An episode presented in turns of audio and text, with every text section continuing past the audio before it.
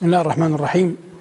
الحمد لله حمدا كثيرا طيبا مباركا فيه كما يحب ربنا ويرضى وأشهد أن لا إله إلا الله وحده لا شريك له وأشهد أن سيدنا ونبينا محمدا عبده ورسوله صلى الله عليه وعلى آله وأصحابه وعلى سائر من اقتفى أثره واتبع هديه بإحسان إلى يوم الدين. وبعد أيها المباركون فهذا لقاء متجدد مبارك من برنامجنا روح المعاني والذي نفيء فيه إلى بعض آيات القرآن العظيم أو إلى بعض أحاديث رسول الله صلى الله عليه وسلم. وحديثنا اليوم عن قوله عليه الصلاة والسلام: لولا الهجرة لكنت امرا من الأنصار. لولا الهجرة لكنت امرأ من الأنصار. فما المقصود بالحديث ومتى قاله صلى الله عليه وسلم ومن هم أجلاء الصحابة من الأنصار؟ هذا الحديث قاله صلى الله عليه وسلم يوم حنين وأنه عليه السلام بعد حنين قسم الغنائم ولم يعطي الأنصار منها شيئا لما علم من عظيم الإيمان في قلوبهم. لكنهم رضوان الله تعالى عليهم أكثرهم وقع في نفسه شيء أن الناس نالوا من الغنائم ولم ينلهم شيء. فبعثوا سعد بن عبادة ليخبر رسول الله صلى الله عليه وسلم بهذا. فلما أخبر سعد رسول الله قال له عليه السلام وأنت يا سعد؟ قال يا نبي الله وهل أنا إلا رجل من من قومي. فأمر النبي سعدا أن يجمعهم في مكان ليلتقي بهم عليه الصلاة والسلام فلقي بهم. فقال لهم ما مقولة بلغتني عنكم؟ فاستحوا فقال عليه الصلاة والسلام أما وإنكم لو قلتم لصدقتم ولصدقتم أتيتنا طريدا فآويناك وفقيرا فآسيناك وذكر ما كانوا عليه عليه رضوان الله عليهم من نصرته له صلوات الله وسلامه عليه.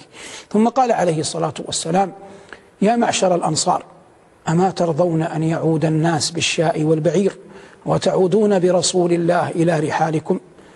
لو سلك الناس واديا لسلكت وادي الأنصار. ولو سلك الناس شعبا وسلك الأنصار شعبا لسلكت شعب الأنصار. اللهم ارحم الأنصار وأبناء الأنصار وأبناء أبناء الأنصار. وقال عليه الصلاة والسلام لولا الهجرة لكنت امرأ من الأنصار. هذا من أعظم المناقب التي يفتخر بها الأنصار. والأنصار لقب سماه الله جل وعلا تسمية شرعية سمى الله جل وعلا بها الأوس والخزرج. من آمن منهم ونصر رسوله صلى الله عليه وسلم. والأوس والخزرج قبيلتان يمانيتان هاجرتا إلى المدينة بعد سد مأرب ويجمعهم أب واحد. والأوس تطلق في اللغة ويراد به ويراد بها الذئب.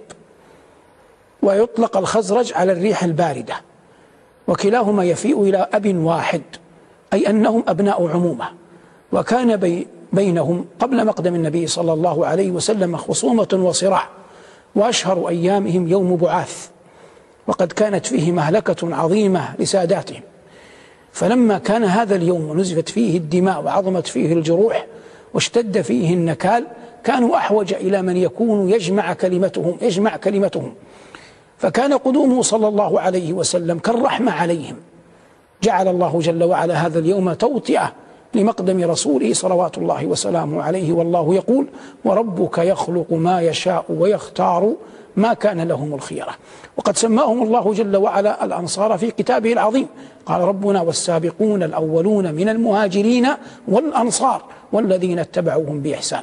ومعلوم ما ما اشتهر وعرف من بيعة العقبة الأولى والثانية. لكنني أحب في هذا اللقاء أن أذكر بعض الأجلاء من الأنصار رضوان الله تعالى عليهم وكل أحد وما خصه الله جل وعلا به. فمنهم سعد بن معاذ رضي الله عنه وأرضاه. وقد كان سيدا في الأوس وهو الذي أصابه سهم يوم الخندق ثم إن النبي عليه الصلاة والسلام جعل له سريرا في المسجد على مقربة منه ضربت له قبة حتى يسهل على رسول الله صلى الله عليه وسلم أن يعوده. فلما مات قال عليه الصلاة والسلام اهتز عرش الرحمن لموت سعد بن معاذ. قال العلماء اهتز عرش الرحمن فرحا بصعود روح سعد بن معاذ. ونزل النبي والنبي صلى الله عليه وسلم أخبر أن سبعين ألف ملك نزلوا يشهدون وفاة سعد ودفنه.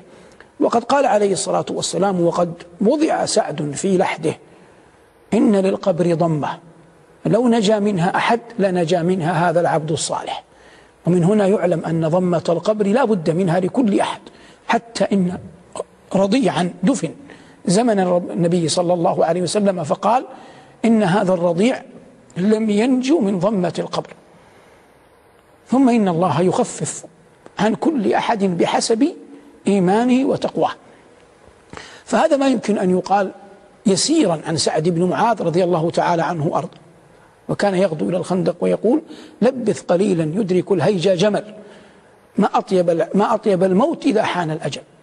فخافت عليه عائشة لما رأته يمشي على هذا الحال فوقع صدق ظنها فأصابه سهم.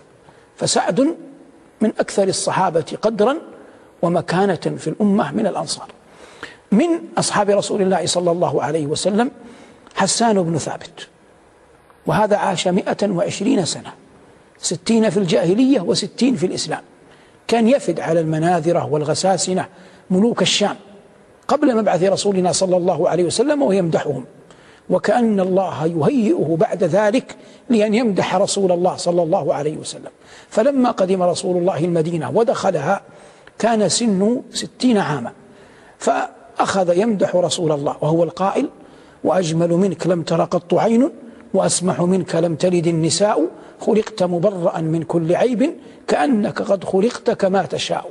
وهذان من أعظم الأبيات التي مدح فيها رسولنا صلى الله عليه وسلم. وقال في حقه صلوات الله وسلامه عليه بعد أن مات وأصاب حسان وأصاب حسان الحزن على فقد رسول الله قال بطيبة رسم للنبي ومعهد منير وهل تعفو الرسوم وتهمد بها حجرات كان ينزل وسطها؟ من الله نور يستضاء ويوقد معالم لم تطمس على العهد آيها أتاها البلا فالآي منها تجدد.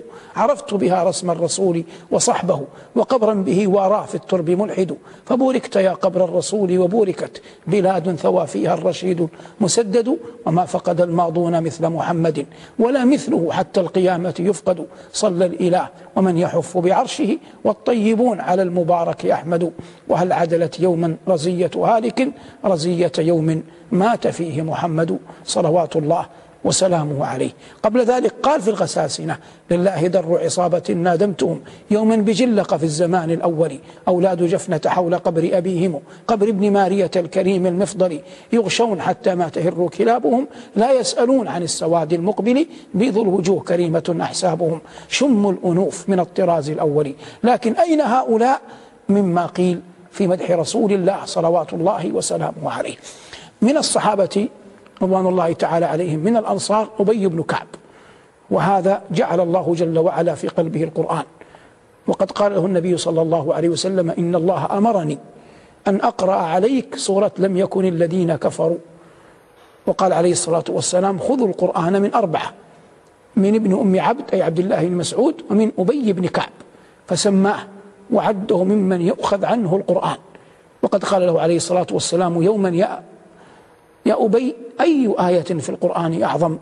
فقال أبي الله لا إله إلا هو الحي القيوم أي آية الكرسي. فضرب صلى الله عليه وسلم على صدره وقال ليهنك العلم يا أبا المنذر.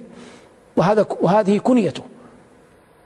فأقر النبي عليه الصلاة والسلام أبين على أن سور آية الكرسي أعظم آية في كلام الله. وقد جاء عند ابن حبان بسند صحيح أن النبي عليه الصلاة والسلام قال من قرأ آية الكرسي دبر كل صلاة مكتوبة لم يمنعه من دخول الجنة إلا إلا أن يموت. فأبين من أجلاء الصحابة الذين كانوا من الأنصار ومنهم إذا كان أبي في القرآن منهم من أتقن السنان. كأبي دجانة رضي الله عنه وقد كان فقيرا معدما لكنه كان قويا في ذات الله جل وعلا. وفي يوم أحد لما عظم الخطب واشتد الكرب وأقبلت الجحافل أخرج صلى الله عليه وسلم سيفه وقال من يأخذ هذا السيف بحقه؟ وكل شيء له حق. قال عليه الصلاة والسلام لنبيه يحيى يا يحيى خذ الكتاب بقوة وآتيناه الحكم صبيا والعاقل إما أن يأخذ الأمر بزمامه ويقوم به على أكمل وجه وإما أن يتركه. ولكن العاقل كذلك إذا عرض عليه أمر يستبين ويعرف أين أوله أين آخره أين منتهاه. فلما قال عليه الصلاة والسلام للناس من يأخذ هذا السيف بحقه؟ قال أبو دجانة يا رسول الله وما حقه؟ أي دعني أفهم دعني أعرف. قال حقه أن تضرب به حتى ينكسر. فأخذه وأخرج عصابة حمراء ربط بها رأسه فقالت الأنصار أخرج أبو دجانة عصابة الموت. ثم أخذ يتبختر في مشيته. فقال عليه الصلاة والسلام وهو يراه إنها لمشية يبغضها الله ورسوله إلا في هذا الموقف. لما فيه من إغاظة أهل الكفر وإغاظة أهل الكفر مقصود شرعي. قال الله جل وعلا عن عباده الصالحين ليغيظ بهم الكفار. قال الله عن عباده الصالحين ليغيظ بهم الكفار. والمقصود خرج أبو دجانة فأخذ يضرب بسيف رسول الله صلى الله عليه وسلم ثم سمع صوتا في الجيش أي في جيش الكفار يحرض الناس على القتال فرفعه ليضرب به القائل فتبين له أنها امرأة. فقال رضي الله عنه فأكرمت سيف رسول الله صلى الله عليه وسلم أن أضرب به امرأة. فأكرمت سيف رسول الله صلى الله عليه وسلم أن أضرب به امرأة. هذا ما كان من أبي دجانة رضي الله تعالى عنه وأرضاه وهو من خيار أصحاب رسول الله صلى الله عليه وسلم من الأنصار. ومنهم أسعد بن زرارة رضي الله تعالى عنه وأرضاه. وهذا من النقباء الأولين ممن شهد البيعتين. البيعة العقبة الأولى وبيعة العقبة الثانية. وقد كواه النبي صلى الله عليه وسلم لما أصابه مرض في رقبته لكن كتب الله جل وعلا له أن يموت وهو أول من دفن في البقيع بقيع أهل المدينة بقيع الغرقد أول من دفن من الأنصار أسعد بن زرارة كما أن أول من دفن في البقيع من المهاجرين عثمان بن مضعون رضي الله تعالى عنه وأرضاه. من الأنصار من عاش صغيرا زمن رسول الله صلى الله عليه وسلم. وفي مقدمة أولئك السائب بن يزيد رضي الله عنه وهو الذي مسح النبي صلى الله عليه وسلم على رأسه فلم يشب شيء من شعره الذي وضع النبي صلى الله عليه وسلم عليه كفه. ومنهم من هؤلاء طارق رضي الله عنه. قال عقلت عن رسول الله صلى الله عليه وسلم مجة مجها في وجهي. زار النبي صلى الله عليه وسلم بيتهم ثم شرب من بئر عندهم ثم أبقى شيئا من الماء في فمه. ثم لما رأى طارقا وكان عمره يوم ذاك خمس سنين مج الماء صلى الله عليه وسلم في وجهه يداعبه ويلاطفه. فيقول رضي الله عنه بعد أن كبر وعقل وأخذ يحدث الناس ببعض أيام رسول الله صلى الله عليه وسلم مما أدركها أو سمعها قال مجه مجها رسول الله صلى الله عليه وسلم في في وجهي. ومنهم الطفيل رضي الله تعالى عنه. وهذا أدرك النبي صلى الله عليه وسلم وهو صغير وهو يطوف طواف الوداع.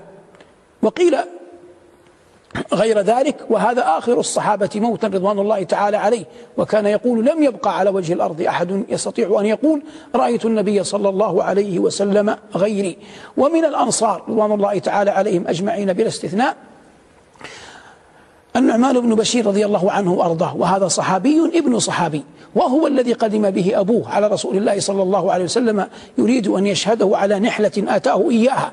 فقال له عليه الصلاة والسلام أكل ولدك أعطيته مثل هذا؟ قال لا. قال فأشهد على هذا غيري فإني لا أشهد على جور. ففهم العلماء منها فقها أن الإنسان ينبغي عليه أن يعدل بين أولاده حتى لا يكون سببا في الشحناء والفرقة بينهم وهذا من تأديب نبينا صلى الله عليه وسلم للناس حوله. هؤلاء الأنصار أين كانوا يقطنون؟ كانوا يقطنون مدينة رسول الله صلى الله عليه وسلم. وإن تحدثنا عنهم أفرادا فإن أعظم ما يمكن ما يمكن أن يقال عنهم جملة أنهم كانوا فرحين مستبشرين بقدوم رسول الله صلى الله عليه وسلم إلى المدينة. النبي عليه السلام دخل المدينة من جهة الجنوب الغربي فأتى قباء يوم الاثنين والثلاثاء والأربعاء والخميس والجمعة في بني عمرو. وهم ينقسمون إلى قسمين بني سالم وبني عمرو وبني عمرو. وكلهم من بني عوف. أي نزل في بني عوف على بني سالم أولا ثم على بني عمرو. فمكث في مسجد قباء ثم صلى الجمعة. غير بعيد عن مسجد قباء حتى لا تبقى شحناء ولا خصومة ما بين أبناء العمومة. هذا كله والأنصار أين الأوس والخزرج أكثرهم داخل المدينة. ثم بعث إلى أخوالهم بني النجار. ثم دخل صلى الله عليه وسلم. فخرج الأنصار شيبا وشبانا وولائد وغلمانا يستقبلون رسول الله صلى الله عليه وسلم. جاء رسول الله الله أكبر هذا محمد وارتقوا سقف البيوت وهو ينظر إليهم وينظرون إليه. يقول أنس رضي الله عنه وأرضاه دخل علينا رسول الله صلى الله عليه وسلم المدينة فأنار منها كل شيء. دخل علينا رسول الله صلى الله عليه وسلم المدينة فأنار منها كل شيء. وهم ينشدون طلع البدر علينا من ثنيات الوداع. ورسول الله رسول الله يقول لهم أتحببنني؟ قلنا نعم يا رسول الله. قال والله وأنا أحبكن. أي للولائد اللواتي كن على أسقف المنازل يرحبون بقدومه صلوات الله وسلامه عليه. نزل عليه الصلاة والسلام في بيت أبي أيوب الأنصاري. وما زال الحديث عنهم يعبق ذكره. وبيت أبو أيوب يروى أن تبع اليماني لما قدم المدينة جعل عليها أو جعل فيها ابنا له ثم غادر. فهذا الابن لتبع ارتقى يوم النخلة ليست له فأخذها فقتله صاحب التمر. فلما عاد تبع أراد أن يغزو المدينة فطوقت وأخذ أهلها يدافعون عنها.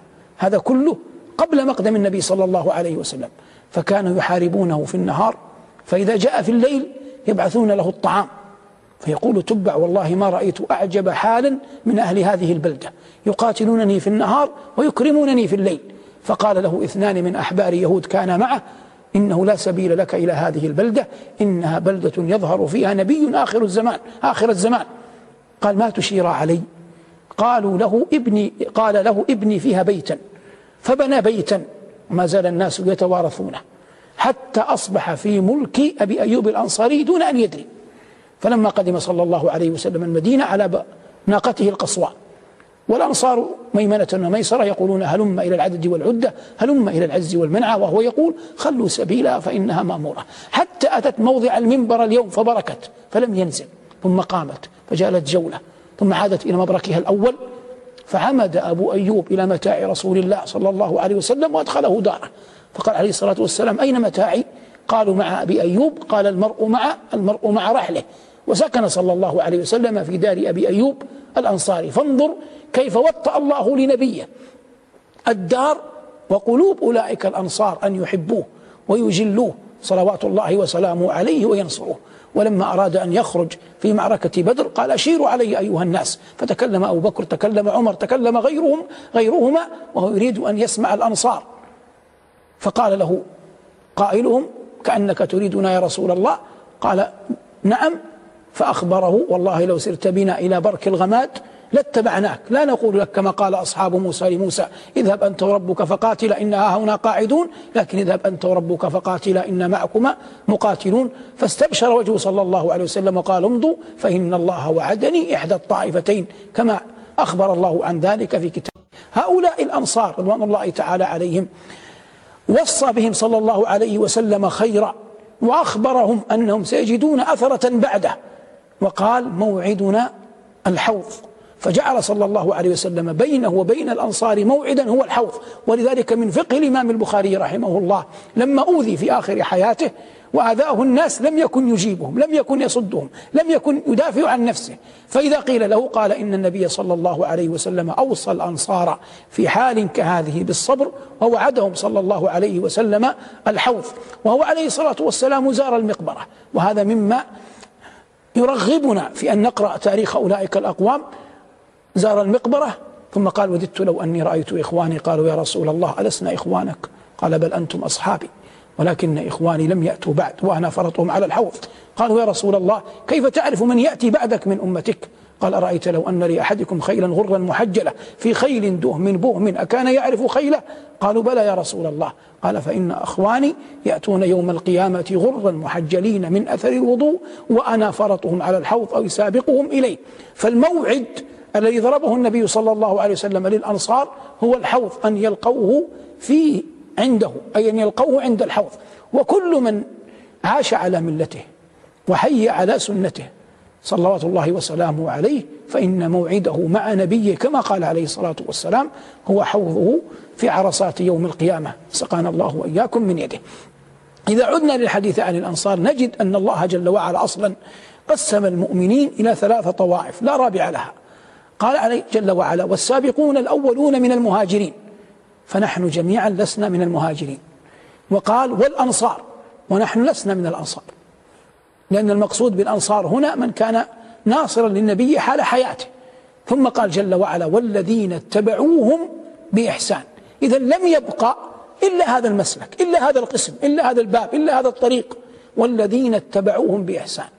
ولا يوجد قسم الرابع والسابقون الأولون من المهاجرين والأنصار والذين اتبعوهم بإحسان رضي الله عنهم ورضوا عنه وأعد لهم جنات تجري تحتها الأنهار خالدين فيها وذلك هو الفوز العظيم. فأخبر الله جل وعلا أن موعدهم الفوز العظيم أي الجنة. ولم يجعل قسما رابعا وكما قال ربنا جل وعلا عن هؤلاء القسم الثالث قالوا الذين جاءوا من بعدهم بعد أن ذكر المهاجرين وذكر الأنصار في سورة الحجر في سورة الحشر قال والذين جاءوا من بعدهم يقولون ربنا اغفر لنا ولإخواننا الذين سبقونا بالإيمان. لا تجعل في قلوبنا غلا للذين آمنوا. ربنا إنك رؤوف رحيم. فمن سمات من يتبع هؤلاء الأفذاذ من أصحاب رسول الله صلى الله عليه وسلم أن يسلم قلبه من الغل والحقد والبغضاء على عباد الله الصالحين خاصة من مضى منهم يقبل من محسنهم ويسكت ويعفو عن ويعفو عن مسيئهم. الحديث عن الأنصار حديث يحبه قلب كل مؤمن لأن فيه نصرة لرسولنا صلى الله عليه وسلم. حفروا معه الخندق.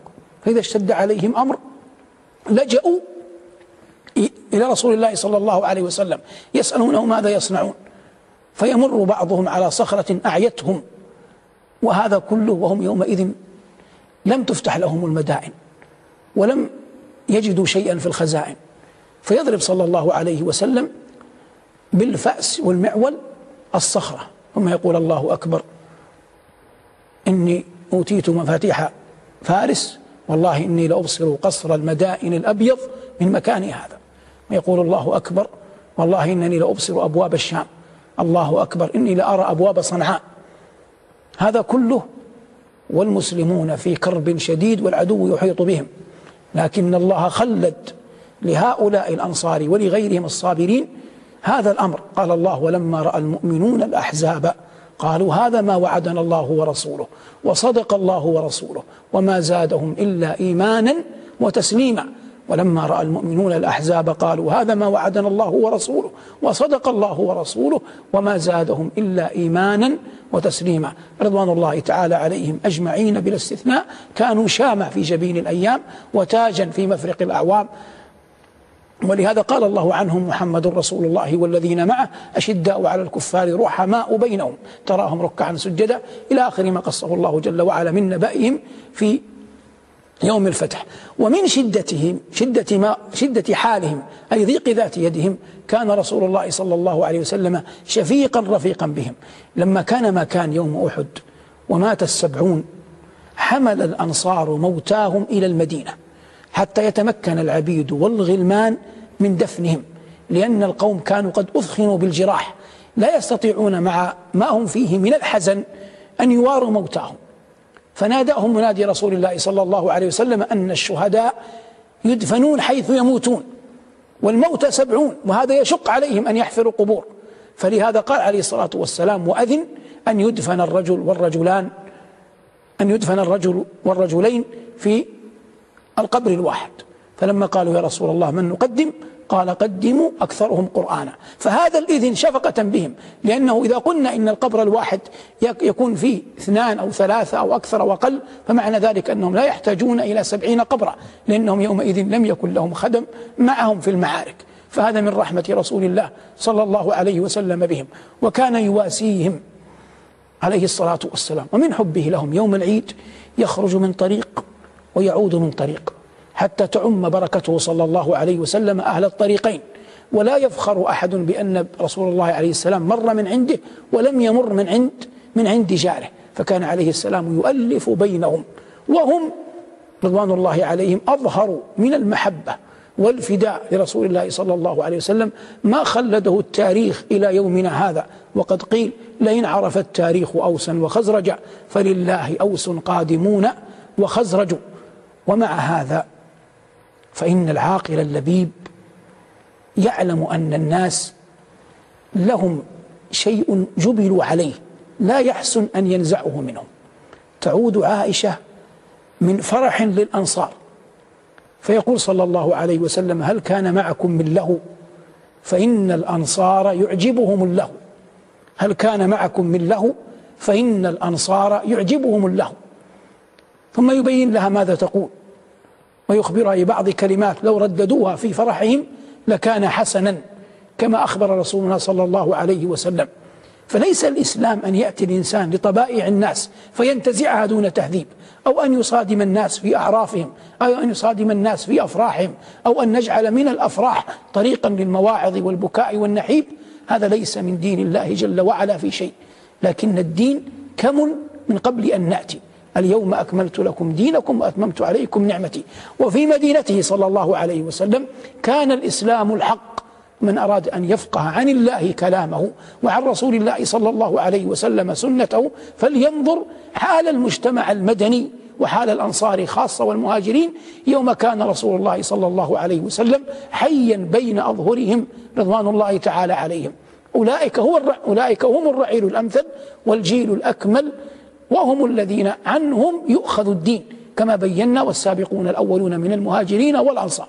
فهؤلاء هم أهل الإسلام حقا والحياة يومئذ هي الحياة الحقة. ومن ذلك أن النبي عليه الصلاة والسلام كان حتى كما يزورهم في أفراحهم كان يتوخى بعض كبار السن منهم ومن أقعده المرض على أن يأتي المسجد فيأتي فيصلي فيه. جاء إلى عتبان بن مالك وكان ثمة مجرى سيل يحول بينه وبين مسجد رسول الله صلى الله عليه وسلم فدخل عليه الصلاة والسلام. قال أين تريد أن أصلي لك؟ فأخبره بالموضع فصلى فيه. فأصبح عتبان أين يصلي؟ يصلي في المكان في بيته صلى عليه قبله أو فيه قبله رسول الله صلى الله عليه وسلم. وتأتي له أم حرام بأنس رضي الله عنه وهو صغير. وتقول يا رسول الله هذا أنس غلام صغير يخدمك. فخدم النبي صلى الله عليه وسلم عشر سنين. فلما جاء بعده التابعون مثل ثابت البناني رضي الله عنه وأرضاه كان إذا صافح أنسا قبل يده. ويقول إنها يد صافحت يد رسول الله صلى الله عليه وسلم. ثابت يقبل يد أنس ويقول إنها يد صافحت يد رسول الله صلى الله عليه وسلم. وزيد بن ثابت رضي الله عنه عندما دخل النبي صلى الله عليه وسلم المدينة كان يحفظ ستة عشر صورة من القرآن ما زال غضا شابا صغيرا فقدم الأنصار به إلى رسول الله وقالوا إن زيدا فلان ثقف معلم وقد حفظ ستة عشر صورة مما جئت به. فطلب منه النبي صلى الله عليه وسلم أن يتلو عليه القرآن فأخذ يقرأ القرآن فعلم عليه السلام رجحة عقله وأنه أهل لأن يتعلم يملك آلة العلم فقال له قال له عليه الصلاة والسلام تعلم لغة يهود فإنني لا أمان شرهم. فيقول رضي الله عنه في شهر أو أقل أتقنت لغة يهود فكنت أقرأ لرسول الله صلى الله عليه وسلم ما يأتيه من كتب يهود. فلما مات رسول الله عليه الصلاة والسلام وأراد الصديق أن يجمع القرآن وهذا المصحف الذي بين أيدينا لم يكن مجموعا زمن النبي صلى الله عليه وسلم. لا يوجد في البيوت مصحف كامل في زمن النبوة أبدا لم يجمع. ما جمعه مصحفا كاملا مكتوبا إلا الصديق. من اختار للمهمة؟ اختار لها زيد بن ثابت رضي الله عنه وأرضاه. لأن النبي عليه الصلاة والسلام شهد له برجاحة العقل وشهد له بالأمانة وطلب منه أن يتعلم لغة يهود. وزيد رضي الله عنه أنصاري ممن نتحدث عنهم الآن. أصحاب رسول الله صلوات الله وسلامه عليه. فهؤلاء هم الذين حملوا لنا الدين وهم الذين حفظ الله بهم. حياة سيد المرسلين صلى الله عليه وسلم وقد كانوا يهدونه الهدايا ويرون ما الذي يحب فيتبعونه. فلما غلب على ظنهم أنه يحب عائشة كانوا يتوخون بهداياهم اليوم الذي والليلة التي يكون النبي صلى الله عليه وسلم فيها مع عائشة. لأنهم يحبون ما يحبه أو من يحبه رسول الله صلى الله عليه وسلم ولا يعني ذلك أنهم لا يأتون في يوم غيره. شاركوا النبي صلى الله عليه وسلم حياته كلهم. تقول أم هشام رضي الله عنها كان تنورنا وتنور رسول الله صلى الله عليه وسلم واحد. أي أن بيتنا غير بعيد عنه. فمكان الذي نخبز فيه نحن ورسول الله واحد. ثم تقول ما أخذت صورة قاف إلا من في رسول الله صلى الله عليه وسلم من كثرة ما يقرأ عليها ما يقرأ ما يقرأها في المنبر يوم الجمعة أي أنه يخطب كثيرا بها صلوات الله وسلامه عليه. أين يقطنون؟ يقطنون مدينته كانت تسمى يثرب نسبة إلى أحد العمالقة. فسميت في القرآن والسنة المدينة. قال الله جل وعلا يقولون لئن رجعنا إلى المدينة. وقال عليه الصلاة والسلام والمدينة خير لهم لو كانوا يعلمون. أحب رسول الله صلى الله عليه وسلم الأنصار ومدينتهم. حج حجة الوداع فلم يلبث أن طاف طواف الوداع صبيحة الرابع عشر ثم قفل راجعا. تشرف به المهاد والنجاد. حتى أقبل على المدينة فلما رأى جدرانها ودورها أطلق لناقته الزمام. وقال هذه أرواح طيبة هذه أرواح طيبة حبا فيها. ورحم الله من قال أمر على الديار ديار ليلى أقبل ذا الجدار وذا الجدار وما حب الديار شقفن قلبي ولكن حب من سكن الديار. فدخلها صلى الله عليه وسلم. وهو يقول آيبون تائبون عابدون ساجدون لربنا حامدون. ثم أخبر عن مناقبها من استطاع منكم أن يموت في المدينة فليفعل فإني أشفع لمن مات بها. ويقول عليه الصلاة والسلام ألا وإن على كل باب من أبواب المدينة ملكان لا يدخلها الدجال ولا الطاعون ولو سألنا أي أحد. ما الفتن؟ تنقسم إلى قسمين فتن دين وفتن دنيا. فأعظم فتن الدين الدجال. ما من فتنة من خلق آدم إلى أن تقوم الساعة أعظم من الدجال فهو أعظم فتنة فعصم الله المدينة منها. وفتن الدنيا المهلكات الطاعون. لأن الطاعون لا يبرأ وينتشر بين الناس انتشار النار في الحطيم. ومع هذا قال صلى الله عليه وسلم لا يدخلها أي المدينة الدجال ولا الطاعون. وقال عن أهلها من أراد أهل المدينة بسوء أذابه الله كما يذيب الملح كما يذاب الملح في الماء.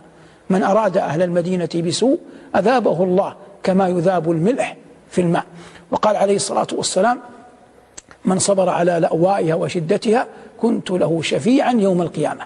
وقال إن إبراهيم حرم مكة وأنا أحرم المدينة ودعا الله بضعفي ما دعا به إبراهيم لمكة. ودعا إبراهيم ودعا صلى الله عليه وسلم للمدينة بضعفي ما دعا به إبراهيم لمكة. وقال اللهم بارك لهم في صاعهم ومدهم وجعل لهم سوقا وحدد لهم مقبرة صلوات الله وسلامه عليه. بل حدد لهم مضمارا تتسابق فيه الخيل. وجعل الخيل قسمين خيل مضمرة وخيل غير مضمرة. وجعل لهذا ميدانا وهذا ميدانا صلوات الله وسلامه عليه. هذا كله حاله صلى الله عليه وسلم مع أهل المدينة الأولين مع الأنصار الذين نصروه وأيدوه وأثنى الله جل وعلا عليهم في كتابه. ومع ذلك ينبغي للأمة أن تسعى أكثر في قراءة فقهية على بصيرة من الدين في أيام رسول الله صلى الله عليه وسلم النظرة وحياته في المدينة لأن أن يكون هناك مجتمع قريبا من مجتمع رسول الله صلى الله عليه وسلم الطريق الأول والأمثل فيه أن يبدأ الإنسان بفقه الحياة في زمن في زمن النبوة. إذا قيل الصلاة جامعة هبوا إليها.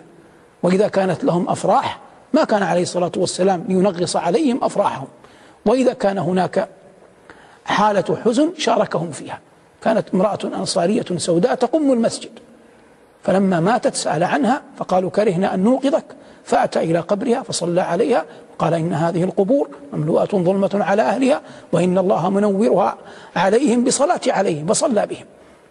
فيشارك في الحزن كما يشارك في الفرح صلوات الله وسلامه عليه. وعندما تأتي يأتي نخيل المدينة بباكورة إنتاجه بأول ثمره أدبا يستحي أحدهم أن يطعم ورسول الله صلى الله عليه وسلم لم يطعم. فيأتون بالرطب إليه وهو في مسجده. وهو عليه الصلاة والسلام أعظم أدبا منهم. يأخذ الرطب ولا يأكله. فيتفقد من في المسجد. فيأتي أصغر غلام موجود لأن الصغير تتعلق نفسه بالشيء ولا يفقه أن يمنع نفسه.